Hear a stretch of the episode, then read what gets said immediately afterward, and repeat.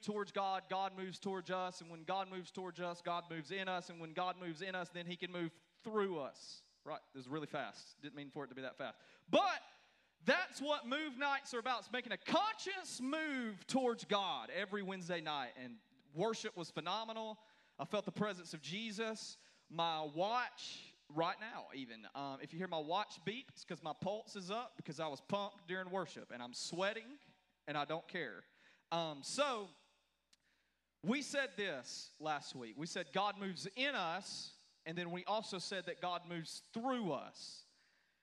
But tonight, I want to talk about God moving in us. And next week, I'm going to talk about God moving through us, right? Because we need to spend some time on what this actually looks like. And this is kind of a common question, I think, that probably happens that when you hear that, it's like, what in the world does it look like when God moves in me? What does that look like? I'm one of the people that I need to know how God moves in me. I'm, I'm a big how guy. Like, if you tell me something to do, tell me how to do it. Don't just say, oh, go take out the, whatever. I need to know how you want me to do this so I don't screw it up and make you angry at me. But so, God is moving in you and in me. I want to jump John chapter 9.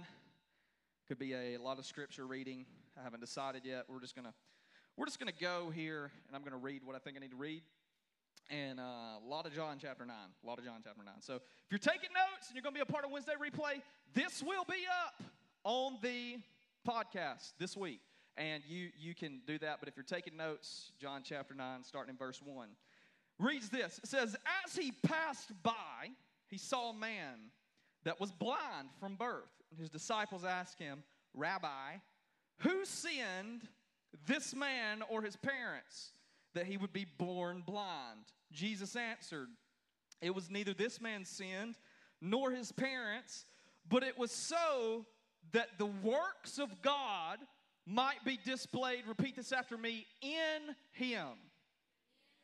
That's weak. Try it again. In him perfect, that the works of God might be displayed in him. We must work the works of him who sent me as long as it is day night is coming when no one can work. While I am in the world, I am the light of the world. He said this. He spat on the ground, which means he spit on the ground. Everybody knows that, right? And he made clay out of the dirt and his spit, and he applied the clay to this man's eyes who were blind. And he said, Go wash in this pool. And so he went away and washed, and he came back seeing. Therefore, the neighbors and those who previously saw him as a beggar were saying, Is this not the one who used to sit and beg all the time, that annoying rascal? Others were saying, this is he. And still others were saying, no, that's not him. It's just a guy that's kind of like him. It's not him. I don't know, even know how you get that confused. It either is him or it is not, right? Unless he had a twin somewhere that I'm unaware of. But, but no, it, it was him, right? It says this So they were saying, How then were your eyes opened? And he said, This man who was called Jesus made clay and he anointed my eyes. He said, Go and wash in this pool. And he said, So I went away and washed, and I received sight. And they said to him, Where is he? And he said, I do not know. Great answer to a question I do not know. Um, John chapter 9.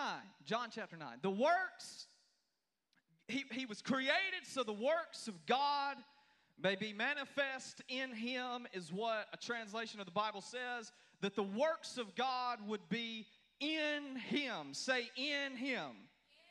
Say, in me. in me. God wants to work in you. It's scripture. God wants to do something in your life, period. And you know, when I read this story, I'm like, yes, this man had an encounter with God. God did a work in him. And then all these people were asking all these questions. Well, is he is he still blind or no? Well, clearly he's not still blind. Homeboy now sees, right? There's there's there's one thing that that determines if you are blind or not, right? You can't see. Or you can see. If you can see, you ain't blind, boss. If you can't, if you if if you if you cannot see, you are blind. Correct? Did I say that backwards? No, I said it right. Okay, got a weird look, so just making sure. But this is crazy because all these people start asking all these questions, making all these assumptions, and I can promise you, if we're in Amory one day, okay, just say for instance, say we're downtown in Amory minding our business, and we got a blind man walking down the sidewalk to say with a with his dog, right? Because that's what blind people use. I don't know if you ever saw a blind person in the airport, but they use a dog. And just say this guy, just say somebody walks up to him, spits on the ground, and is like, hey, let me rub this spit in this dirt in your eye, and you're going to be healed. First of all, I guess I'm gonna say go for it because it's happened once, and I don't want to see. I don't want to be like, oh, I'm the guy who stopped a blind guy for getting healed. But if it happens, I'm going to be impressed if I'm standing there. I'm like, what are you doing in your alone time with God? Like, what's going on with you and God? Because I need what you got because I want to be able to do that too. And so, you know, I would never ask the question like if, if, if, if just say Sam's down there on the sidewalk. You know, Sam's a good guy, good looking guy, always coming into church fresh as a degree stick. And I mean, just absolutely, just walking down the sidewalk, dirt, eyeball. Eyeball is opened. I, I, am going to have questions for Sam, right? I'm like, Sam, um, congratulations because you're part of this youth ministry, right? Go promote our youth ministry. I'm just joking. I wouldn't, I wouldn't tell him to go there. I would, but at the same time, I don't, you know. So come here, learn how to heal people, right? I wouldn't be like, well, I, I wonder if today's the day he was supposed to get healed, right? Wonder if it's God's will or not if his eye is opened. Right? Wonder if it was God's will that he got healed. And I wonder if today was supposed to be the day or not that he got healed. We'll never know because we're not God. But I mean, this Joker's eyes are open now, so I mean, I guess so. Could have been a move of God, could have not been a move of God. The bottom line is, is if that happened, it is very clear and evident and there's no argument against it that God moved in that person. Clear as day. Clear as mud. Get it? Clear as mud. Yes. I made that joke.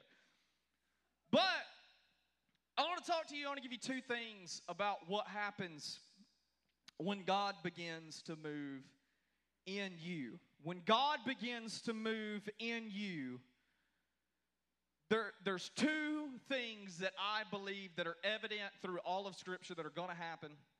And I believe that they're probably the most informative ones that will help you the most because I believe that God wants to move in you tonight. And I believe you're going to need to know what to do with that after tonight. So, the first thing that happens, are you ready? Say, say ready. ready. Perfect. First thing that happens with, without even batting an eye, I can say this full confidence. I can say this with the, the, the, the utmost confident statement that I ever, will ever make about God. When God moves in your life, 100% of the time, something about you changes. 100% of the time. You never see a move of God in all of the Bible or in all of Scripture where God shows up, does a miracle, does something in someone's life, and everything just goes back to normal after that. It never has happened.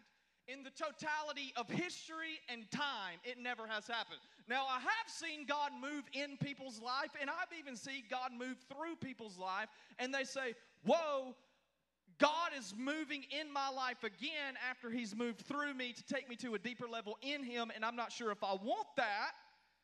And then they walk away from Jesus, right?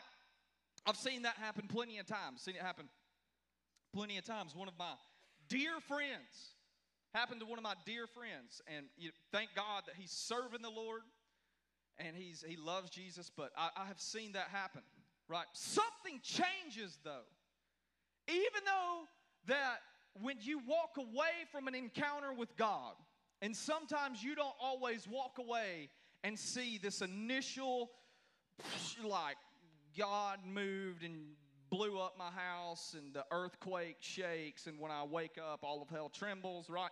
Something about you changes. Right? This blind man has an encounter with God. He has an encounter with God and his life that he previously knew. This this something didn't just change for this guy. This whole guy's life changed, right? This whole guy's life changed. Why? Because he was previously blind. I don't know if you've ever met anybody blind, completely blind, and God healed them, and now they can see when they were in their older age or, or, or an age, something like that. But I do know this I know that life before is not the same as life now for them, period. And when you have an encounter with Jesus, when you have an encounter with the real living Jesus, right? I'm not talking about you have an encounter with church, right? Too many people have encounters with church all the time, and it's great. I love the church. I love the church. I, am a pastor at a church. I love the church. But I'm talking about the presence of God, the real living God. When you encounter Him, something changes in your life.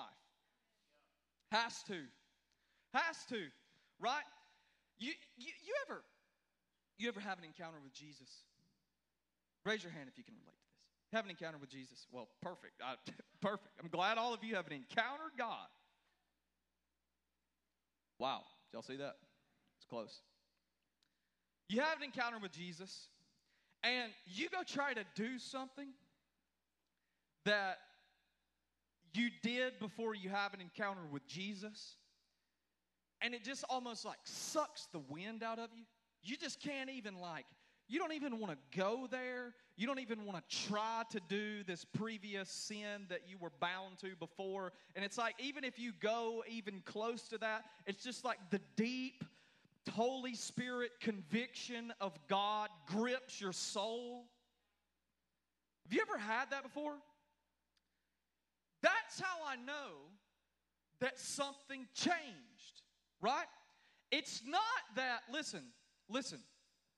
When you have an encounter with God, it's not that you can go back and do the action, right? Because you have free will to do whatever the crap you want. You can go back and do the action if you want to, right?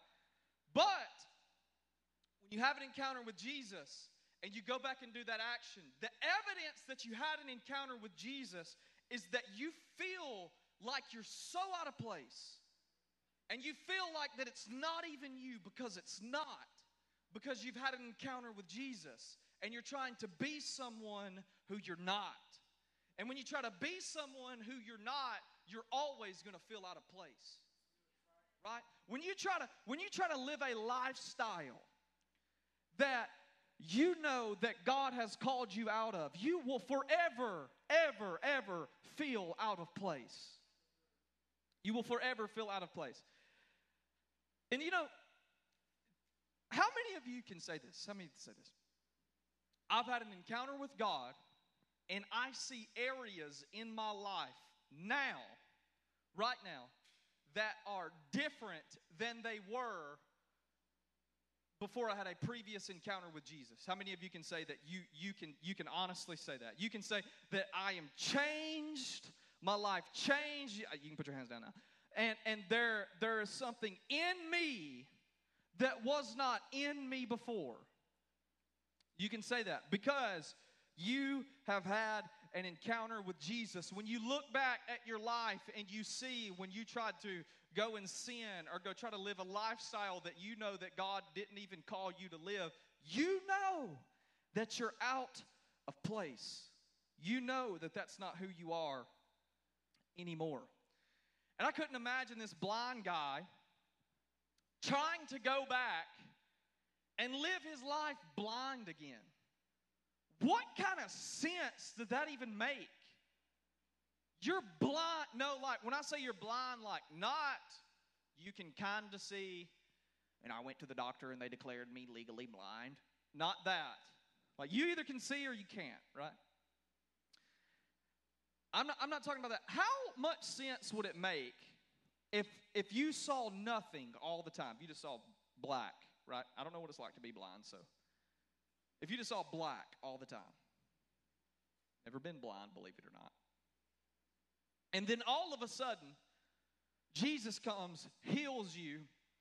You walk around seeing for a few days, and then all of a sudden you're like, you know what? I think I want to live the rest of my life with a blindfold on. Because I really enjoyed my bondage more than I do freedom, right? Because freedom actually requires more than you than bondage does, but freedom doesn't take from you like bondage will take from you. Freedom, it's not that you just get set free and the rest of your life you live your life the way that you want to. That's just called lawlessness, right? When Jesus comes and you have an encounter with Jesus and he opens your eyes to who he really is, you will live your life according to, to his standards and his principles. Jay said this before in our pre-service prayer meeting. He says, he says, I read the scripture today, and it says this. It says, if you love me, you will obey my commandments, whether it's hard or not, right? Because listen, following Jesus, Jesus did not make following him easy. He made coming to him super easy, right? Anybody can come to Jesus whenever they get ready. You see that in all of Scripture, but following Jesus requires you to let go of things, right? When you follow Jesus, you can't take some of the things that you that you've previously had. And I believe that the next thing that happens when you have an encounter with Jesus is people begin to ask questions. If I if I know this, I know this is true. I remember when when I had an encounter with God. I was 17 years old, right? Was going straight to hell in a handbasket if I would have died. Wasn't even remotely saved, right? Was was extremely addicted to pornography, had no interest in Jesus, didn't want to know Jesus, wanted to live my life the way I wanted to live my life. And I had an encounter with Jesus. And I remember this. This I will never forget this as long as I live. I walk into school the next day. I walk to my locker, locker 119, first one, top, as soon as you walk in, right? Because I was a senior. I got to have that locker. And I remember my best friend looks at me in high school. One of my best friends looks at me. He said, I didn't even say anything to him. Didn't even say anything, right? He says, Well, what happened to you? I'm like, I went to church last night and got saved. Like, I guess, is that what you're wanting to know? Like, did I get a new haircut and I don't know about it today? But people, for sure, will start asking you questions. I believe that people begin to ask you questions when God begins to move in you for one reason. I believe that it's one reason. Number one, they know God is moving. They are aware that God is moving. The reason that they're asking the question to begin with is because they want an encounter with God as well. Listen, people want to know God. They do. People want to know God.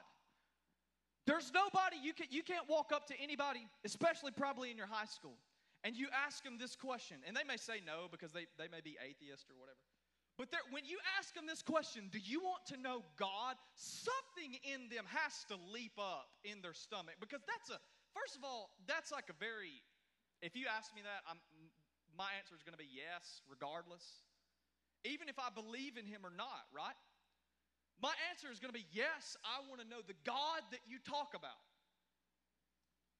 Because, listen, when you have an encounter with God, when you have an encounter with God, People are going to ask you about your encounter with God. People are going to want to know why you're different.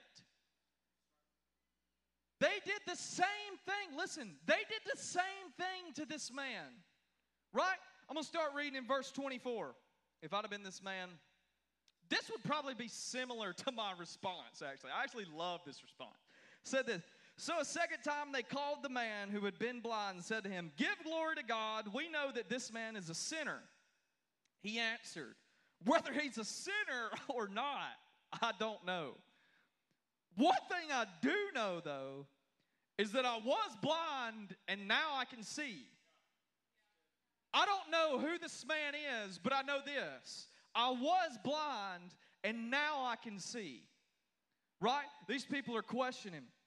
This, I want you to notice this. Watch this. It says, What did he do to you? And how did he open your eyes? I love this response. He says, I told you already. Did you not listen to me the first time? Why do you want to hear it again? Do you want to follow Jesus too? Maybe? Is that what you're getting at? Pharisee? That you want to repent and follow Jesus too? Because you see that God's moved in my life in a way that you didn't think He could move? And now you want to follow this God that I serve as well? The reason that people ask you questions about your experience with God and God moving in your life, listen, is because there is a part of them that wants to follow Jesus too. There is something down on the inside of them that wants to follow Jesus, or they wouldn't even ask you the question. They would not have question, questions about following someone that they didn't at least have an interest in following. I don't ask questions that I don't care to know the answer to. How will people know that you've had an encounter with God and God's moved in your life? How will people know that? Live your life authentically. You, li- you live your life real. You're not a fake follower of Jesus. You don't pretend to have all the answers. Some of you may have more answers than I do. But a lot of times the right answer is this I don't know. But what I do know is that when I was 17, Jesus set me free from an addiction to pornography. And what I do know is when I was 17, I was suicidal. And I had one encounter with Jesus, and I haven't been suicidal since. And I can't give you a huge theological explanation. I can't write you a dissertation on that. I can just let you know that it is for real because something in me is not the same. When you encounter Jesus, something in you has to change. And be expected for people to ask questions. Listen, you don't have to give. This is what I've learned. I remember when, when I spent some time at the ramp, uh, the leader of that ministry, Miss Karen, she was preaching. And she said this, and this, I will, she said this casually. And I will never forget this. She said this. She said, Truth preaches all by itself. Listen, truth preaches all by itself. It doesn't need an explanation because it's real. And when something's real, I don't have to go into great detail to explain it. Listen, if when people ask you questions, the best response that you can do is you can live out of a place of God has moved in you and you can let truth preach all by itself. You can let truth preach all by itself in your life and through your life. Listen, you don't have to carry your Bible to school. You don't have to tell people you're going to hell. People will know that you've had an encounter with Jesus when something changes about you. A lot of the times, listen, listen, a lot of the times people don't know that you've had an encounter with Jesus because nothing changes.